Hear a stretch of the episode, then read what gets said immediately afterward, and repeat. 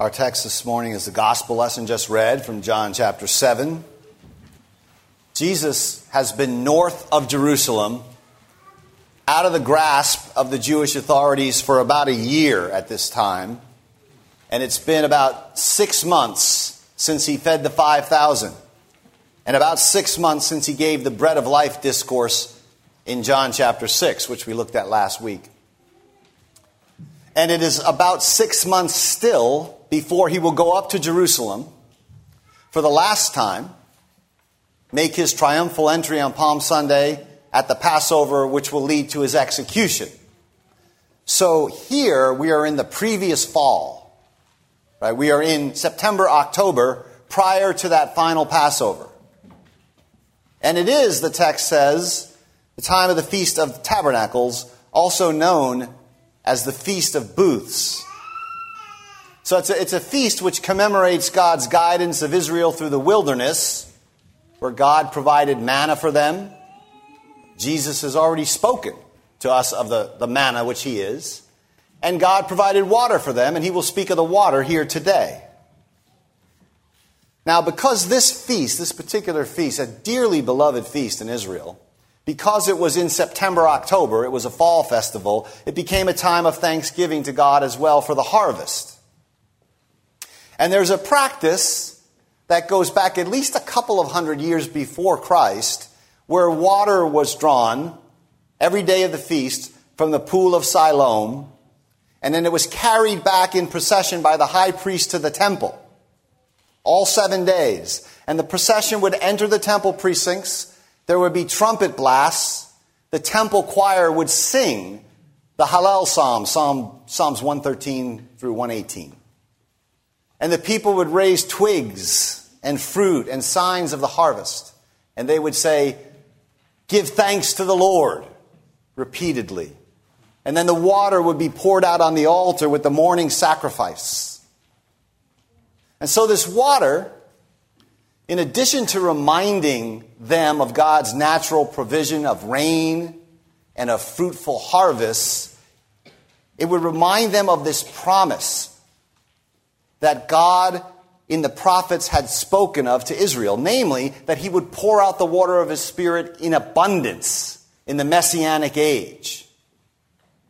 In fact, in Zechariah 14, which was our Old Testament lesson this morning, you can consult it at your leisure.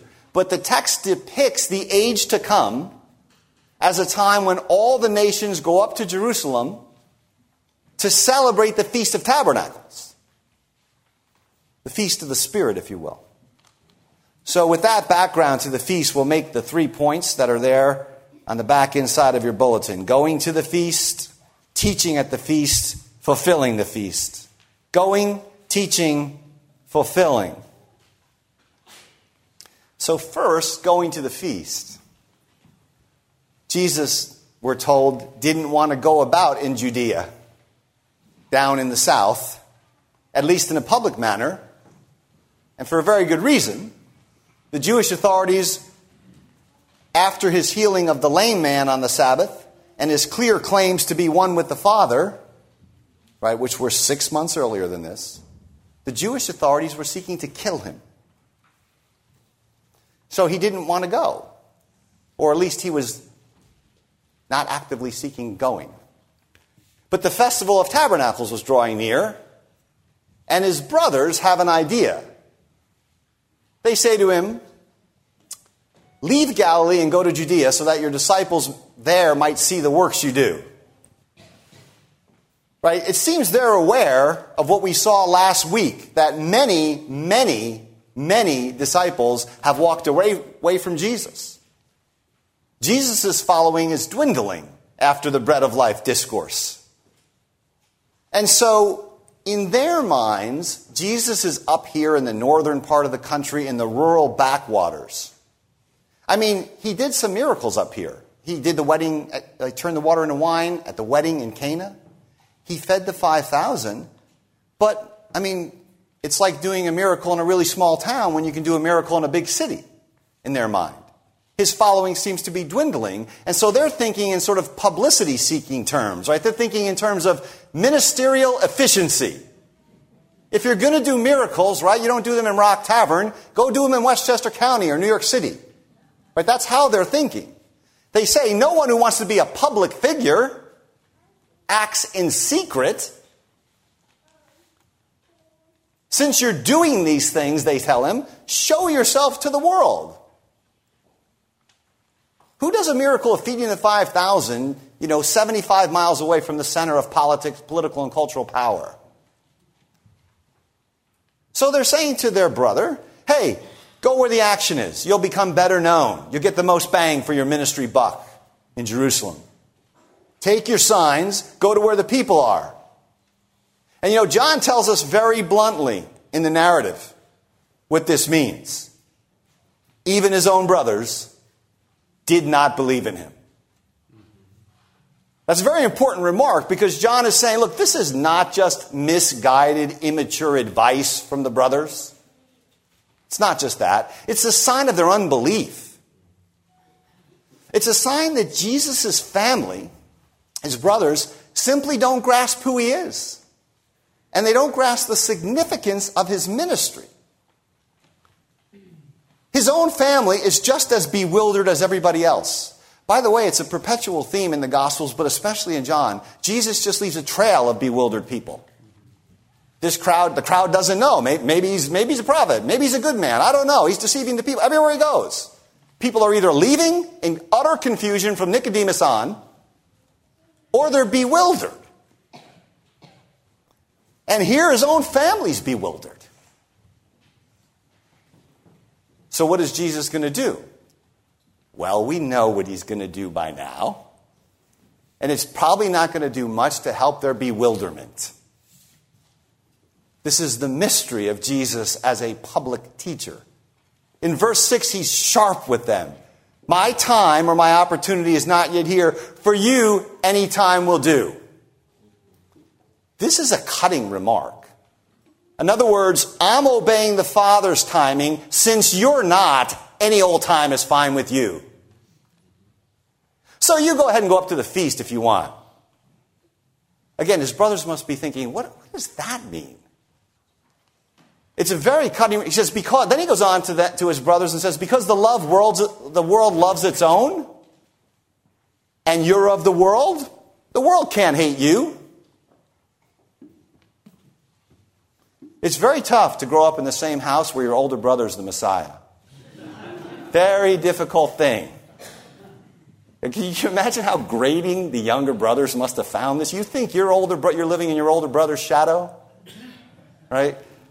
He says, the world can't hate you, but it, will hate me because I testify that the world is evil. But you're going to go up there and swim with the stream. You're not trying to obey the Father. You don't understand my mission. Don't assume that I'm going to act the way you act when I go to the feast. I mean, this is not really the way big brothers give, should be giving advice to their little brothers, right? I mean, it's not the way we normally think of it. So Jesus says, Look, you're worried about these signs. I might do signs, but I'm going to testify against the evil works of the world, and you're not going to do that. In fact, you refuse to do it because you're of the world. And the world loves you. So it's a very biting reply to his brothers. And but eventually, shortly thereafter, he goes to the feast, but not, John tells us this in verse 10, not publicly, but he goes in secret. The opposite of what his brothers wanted. His brothers saw an opportunity for publicity. Jesus is going to slip into the city. Now, six months from now, when his time has come, he'll go up to Jerusalem He'll make a very public splash on Palm Sunday, but not yet, not now. Because he's already told us, right? He does only what he sees the Father doing. And he does it when he sees the Father doing it. So that's going. And the second point is I want to draw our attention to is how Jesus teaches here. He's teaching at the feast. Halfway through the festival, he goes to the temple courts where these various rabbis would hold forth and teach. So you have a tradition, right? It's an open public arena. There's a lot of people around in the temple courts, and rabbis would stand there and teach. So Jesus goes up and he, he starts teaching. And he draws a crowd. The people are amazed, it says. They wondered how he could teach like this without any learning. Right, so he, he clearly, here's this guy. They don't know where he comes from. They don't know about his credentials. But he clearly has a command of sacred learning. A command that's normally associated with going to rabbinical school. In the other Gospels, you, you recall, right, we're told things like he taught with authority, not as the scribes. Right? The scribes would say, You have heard it said. They would cite other authorities. Jesus would say, But I say to you, or truly I say to you. And so, this causes a sort of concern, but the point that Jesus is going to make is I am not an upstart. Like, I'm not I'm not a pretentious, self proclaimed preacher, even if I don't, in your eyes, have the right schooling or cite the right authorities. This is actually the heart of the conflict. They think he's a lone ranger, flying solo. He's starting his own church. He ordained himself through the mail, right? And he started a church in his basement. And now he's in the temple preaching, telling everybody what they should do. But Jesus says, well, you know, and, it, and it, to some extent it looks like that, right? I mean, it has that sort of feel. But Jesus says this He says, My teaching is not my own. It's very simple. But he says, it comes from the one who sent me.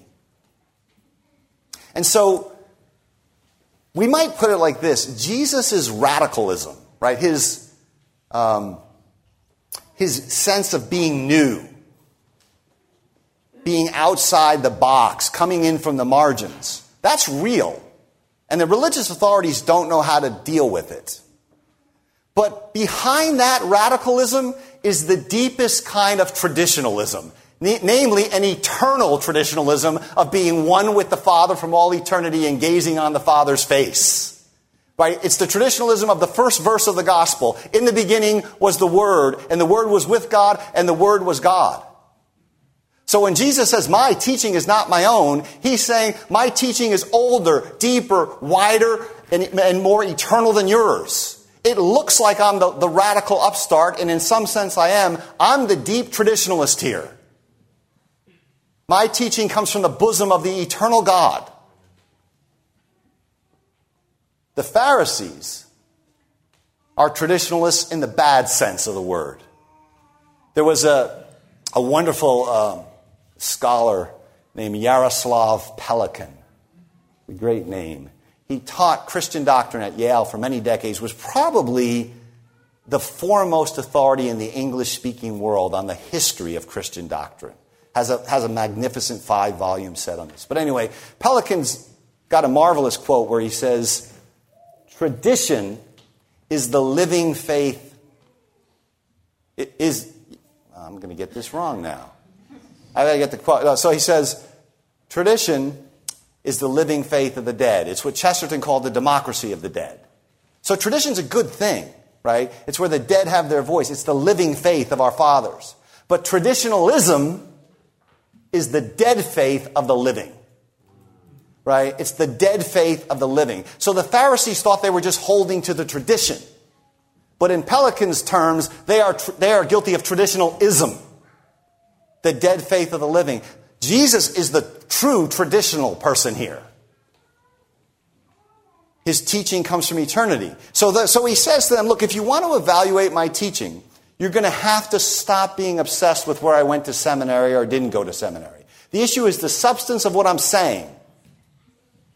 This is a problem, right? We, we all tend to have this. We can avoid the substance of what a person says because we don't like the person's background or their credentials or their pedigree or the way they say it, or we don't like it, right? So we're guilty often of ad hominem fallacies, fallacies against the man. Well, you know, who needs to listen to him? He's Irish, or whatever, something like that. But Jesus says, he says here, there's this moral requirement, a mindset of obedience to God. He says, Anyone who chooses to do the will of God will find out if my teaching comes from God or whether I speak on my own. Again, very provocative stuff. In other words, you can't understand me if you're not in a posture of obedience to God. Right? If you don't, if you don't have the kind of faith that's seeking understanding. Because God the Father is the source and the one who authenticates my teaching. And so in verse 19, Jesus goes, as if he wasn't already, he goes on the offensive. He says, Has not Moses given you the law? So now he's actually teaching. Here's where the teaching proper starts. Has not Moses given you the law? Now, if you've been following Jesus in the Gospel of John and you're in the crowd, you're thinking, I'm, I'm guessing this is a trick question. right? You're not, you're not liking it when Jesus opens the class with a question. The answer is yes. And then Jesus says this Yet not one of you keeps the law. Yet not one of you keeps the law. They don't view it that way. Then he says, The law says you shall not kill. They must, now they're thinking, okay, but we haven't killed anybody. And Jesus says, Why are you trying to kill me? So he's basically accusing them of being murderers, or at least being murderous. He's referring back to chapter 5 when he healed on the Sabbath and the authorities sought to kill him. But get this, now I want you to understand this. That was six months ago. Which means Jesus has thought a lot about this. Right? like Jesus has thought a lot about how he might respond the next time this comes up. That was at a different feast. And some of the people in this crowd, maybe most of them, probably don't even know what he's talking about. So they're indignant. You can understand their, indig- their indignation. They say, You're demon possessed. Who's trying to kill you? They think he's got some kind of persecution delusion. And Jesus doesn't stop. Again, again, Jesus doesn't stop to clarify and say, look, guys, six months ago I did this miracle. Some of you weren't here right, at that time, but the Jewish authorities said they were going to try to kill me. So I'm just speaking generally about the Jewish people. You know what I mean? When I say you're trying to kill me, I mean you, the Jewish people in general. No, he doesn't do that. Of course not. Of course, he's right. Eventually, the crowd, either passively or actively, is going to capitulate to his execution. Right? So he gives a little lesson. He does refer back here to the, to the, to the healing. He gives a little lesson now in Torah theology and interpretation. He says, Because Moses gave you circumcision, you circumcise a child on the Sabbath. If you can do that so that the law of Moses may not be broken, why are you angry with me for healing a man's whole body on the Sabbath? So he's drawing, he, there's, a, there's a rabbinical discussion that he's drawing on. Circumcision was thought by first century Jewish rabbis to be a perfecting of one body part. Jesus heals or perfects the whole body. Right? Circumcision perfects one body part. Jesus' healing perfects the whole body. So he's making a simple argument from the lesser to the greater. If the lesser thing is, is true and good and acceptable, circumcision, how much more is the greater thing true and good and acceptable?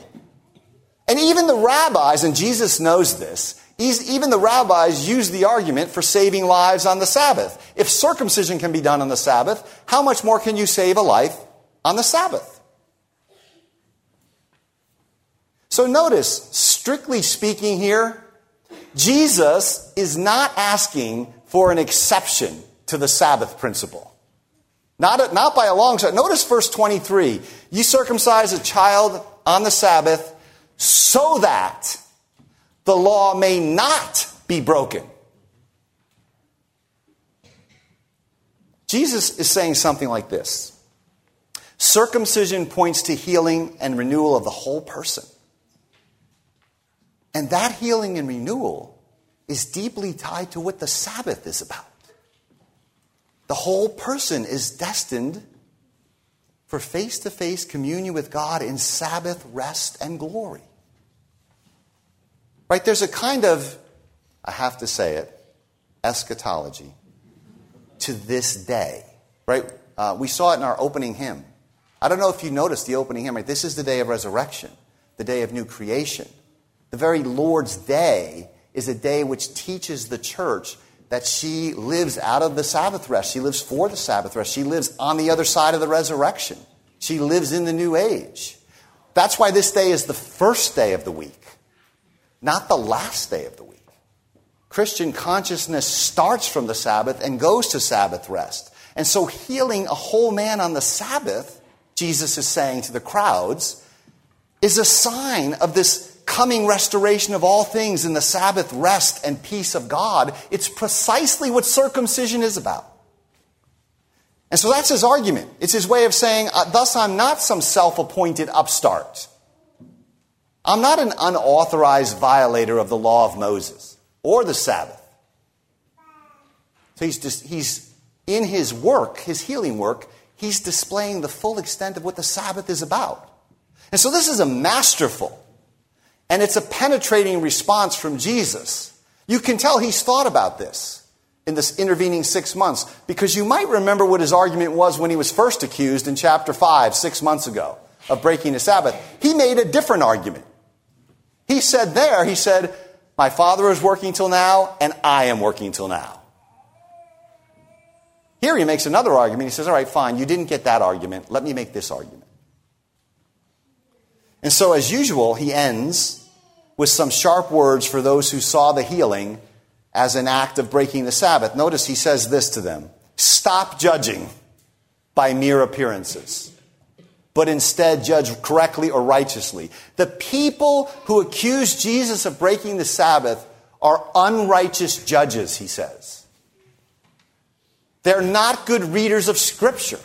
They've rendered a surface and a shallow and a superficial judgment. Instead, Jesus says, judge righteously. That means with clarity and discernment and depth. Don't evaluate my ministry in the superficial way you've evaluated it. Finally, Jesus fulfills the feast. The third point. Now, to understand the significance of this, we have to go back to the opening material I discussed about the water rite. They're thanking God for providing water in the wilderness and water for the harvest and the coming water of life. And then at the climax of the celebration, on the last and greatest day of the feast, the text tells us, verse 37, Jesus stands up and he says in a loud voice, Let anyone who is thirsty come to me and drink. Now we're used to this, but this is again yet a shocking, forget about the social disorder. It's shocking and even blasphemous thing to the Jews attending. Right? He's declaring that he's the giver of these eschatological waters that the, that the prophets promised. Right? Of the coming water of the age of abundance promised in Isaiah 12 and Isaiah 55 and Ezekiel 47. Right? He is the one who is and who gives the manna. He is the one who is and gives the life giving water. And so he stands up, he lifts his voice, and he says, Whoever believes in me, as the scripture said, those prophetic scriptures, living water will flow from within them or even out from them. And of course, the text tells us this. He's talking about the Spirit. Right? Even as last week we saw that by the sovereign, supernatural, personal agency of the Spirit, you're united to Jesus by faith. In the same way, that Spirit refreshes you and floods you with life and renews you. Right? Without this, the Christian existence is really a drab affair. This is at the heart of what it means to be united to Jesus. It means to receive water. Right? And we're told the Spirit hadn't been given because Jesus had not yet been glorified. It doesn't mean nobody had the Spirit in the Old Testament. That's manifestly false. But it does mean that when Jesus enters his Sabbath rest, he's going to pour the Spirit out in fullness, in a new and a fresh way, in a universal way, according to the prophetic expectation. So, I want to conclude with three brief exhortations, one for each point in the sermon. So, I'm going to kind of go back to each of these three points and talk a little bit about their concrete uh, call to us. I'm going to call these three points family, judgment, and water. Family, judgment, and water. First, family. I think the text is an encouragement to all who struggle in their families. I don't see how it couldn't be. I mean, almost all of us have difficult or unbelieving people we have to deal with? I mean, we may be that person? You know, in, whether it's in our immediate family or in our extended family, it's a universal phenomenon. Think of it. Jesus' brothers, specifically after knowing him firsthand for 30 plus years and seeing miracles at his hand, do not believe in him. They do not believe in him. They don't understand him either, right? We all have family members who don't understand our faith. And, and what do they do? They offer him this half baked, purely worldly counsel. Right? Who doesn't have family members, you know, for whom that's not a cottage industry, right? Offering half baked counsel. So Look at Jesus' earthly family. It's, it's full of dysfunction and even heartache. You know, these guys, these brothers of Jesus, they've got some pretty good parents. And they have a good older brother as a role model. But there's, there's some pretty recalcitrant stuff there with these guys. So take heart, there's probably nothing unique or unusual in your situation.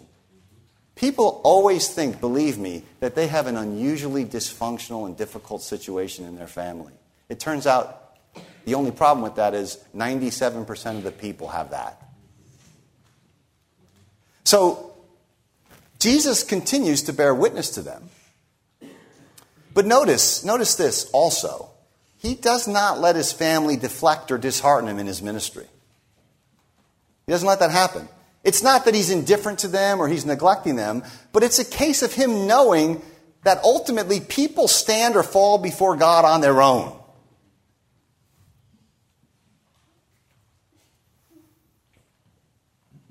I guess I could put this a slightly more provocative. I said this to someone recently. I said, Heaven will be populated with people whose parents, grandparents, and relatives, and children and grandchildren and great grandchildren are, in, new, in some percentage of the case, unbelievers.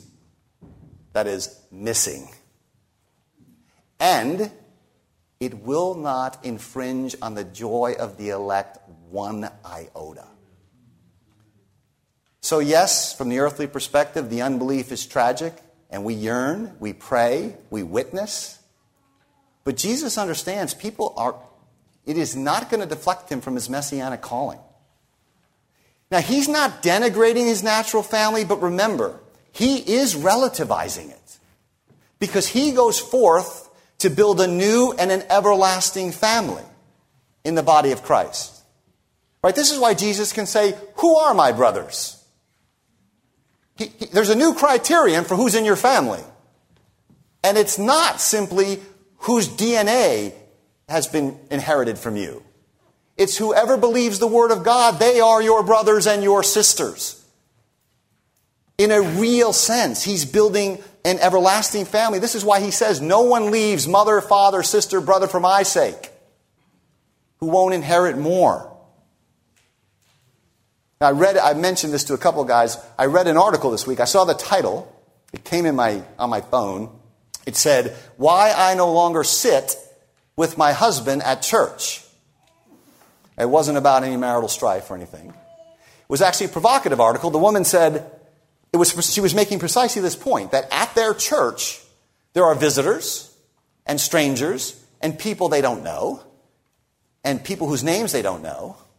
And her point was her husband and her had decided that a concrete way of showing that the body of Christ is the family of God is to, and supersedes and takes priority over the biological family would be for this woman to go sit with a strange person and make sure that nobody came into the sanctuary that wasn't sat with and, and befriended and helped.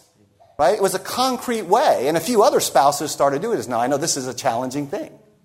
I know some of you are saying, I've sat with my spouse for 57 years. I'm not not sitting with my spouse in church. I get it. But it is a provocative thing, right? It's a concrete, simple way where her and her husband said, Well, look, I mean, I'm with you the other 167 hours of the week. Right? But that person over there has nobody sitting with them, so go sit with them. Jesus is building a new family. So continue to bear witness to your family. You pray for your family, but you have a family that's intact. And that's the decisive family. So, secondly, judgment. And uh, so here, I want to encourage us as Jesus challenged the, the crowds not to judge by appearances or by surface impressions. Of course, we do this with people all the time, but that's not really what Jesus has in view when he says don't judge by appearances. Right? He's talking about their evaluation of his teaching ministry or how we would handle Scripture. They misjudged him because they were superficial in the way they handled Scripture, and Jesus expects them to judge or discern in a more profound way. He's a demanding teacher. Right? And by the way, not just for the leaders. It's often said, and it's partially right, that Jesus is very harsh on the leaders, but he's always compassionate with the common people. It's actually not true. Right? He often is, but he will demand that this is just a common crowd of people that he's addressing in this passage. Right? And you can see how he treated his brothers. They're certainly among the common people. Jesus treats the common people very sharply as well. Because he loves them, of course. But remember, he's not just addressing scholars here. He's standing in the middle of temple precepts addressing everybody. And he accuses them all of having a kind of superficial judgment. So he's very demanding. I remember I had a teacher in seminary who was extremely gifted, maybe the most talented uh, professor I ever had, the kind of guy whose mental clarity lit everything up. And he was very rigorous, and he would do these one on one Socratic things with us. And uh, I mean, I later got to know him very well, and we were sort of friends, but he was my teacher. And so one time he was doing it with me, one on one. And we were going over the material, and he would ask me this question, and I would respond. He'd ask me this question, and I would respond. And then at one point, I gave an answer that he wasn't happy with. He just thought it was a little sloppy. And I, I don't remember much from my professors. I don't. But I do remember this. He said to me, Kevin, you have got to be more tough minded. What he meant was, he said, look, when you go to IBM and you write code, or if you're a doctor and you're performing neurosurgery, forget that. If you're looking for a car, or you're remodeling your bathroom, you pay greater attention to detail than I heard in your answer. It is amazing, right? We pay this rigorous attention to detail in every area of life, and then we get to, to the understanding the theological depth of Scripture, we're like, eh, that's close enough. You know, something like that. It's kind of like this. But you don't do that when you remodel your bathroom, do you? No, of course not. You have to, that you have to get exactly right. And so he said to me, I still remember saying, you need to be more tough minded. Well, Jesus is kind of saying something like that to the crowd. Stop evaluating things on the surface. Evaluate them righteously. So, what's he saying here? He's, he's saying to the crowd, you should know the purpose of God in creation via the Sabbath. And you should be able to connect that purpose of God in creation via the Sabbath to circumcision as it's handed down in the law of Moses. And you should be able to connect those things to my healing of the lame man at the pool and show me how they fit together. I mean, that's a big ask. Is it not? I mean, just go to a, a, a college class and ask a bunch of, a Christian college and give a bunch of freshmen that essay. Creation, Sabbath, circumcision, and Jesus' ministry. Connect them all together in two paragraphs, 35 points right? You don't want to grade those. Let me tell you. Um, so, Jesus, there's a kind of challenge in his teaching where he's saying, look, don't let stuff just bang around the back of your head. That's what this professor would also say to me. He would say, look, look beliefs are not marbles. He would say, they're not marbles. Like, you don't have a pile of marbles back here, they're webs. They're intricate webs and they're knit together. So start knitting some beliefs together, Kevin, instead of letting them rattle around like a bunch of marbles in the back of your head. So this is about seeing the connections or the splendor. So this is not a, a, call to be an intellectual highbrow thing. It's just a call to say there's a splendor and there's a coherence and there's a beauty to truth.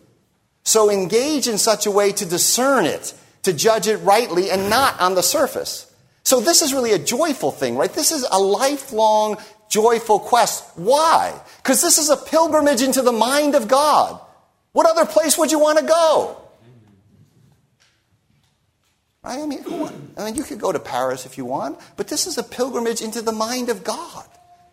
It's a, into the cathedral of divine light. So finally, then, so that's the, the uh, judgment. The last point is water. We need this water. We're thirsty people. We thirst.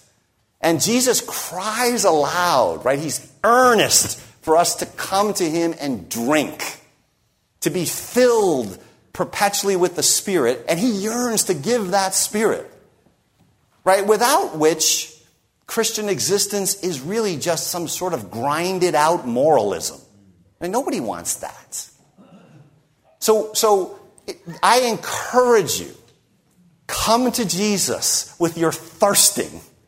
We are, you know, we don't often think of ourselves as thirsty, but, the, but, it, but it manifests itself, right, in our weariness or in our wanderings or in our dis- discouragement. We're thirsty. At the at bottom, we're thirsty. We need water. There's almost no psychological or emotional or spiritual difficulty that you are having that cannot be largely cured should the Lord Jesus pour out his spirit afresh on you.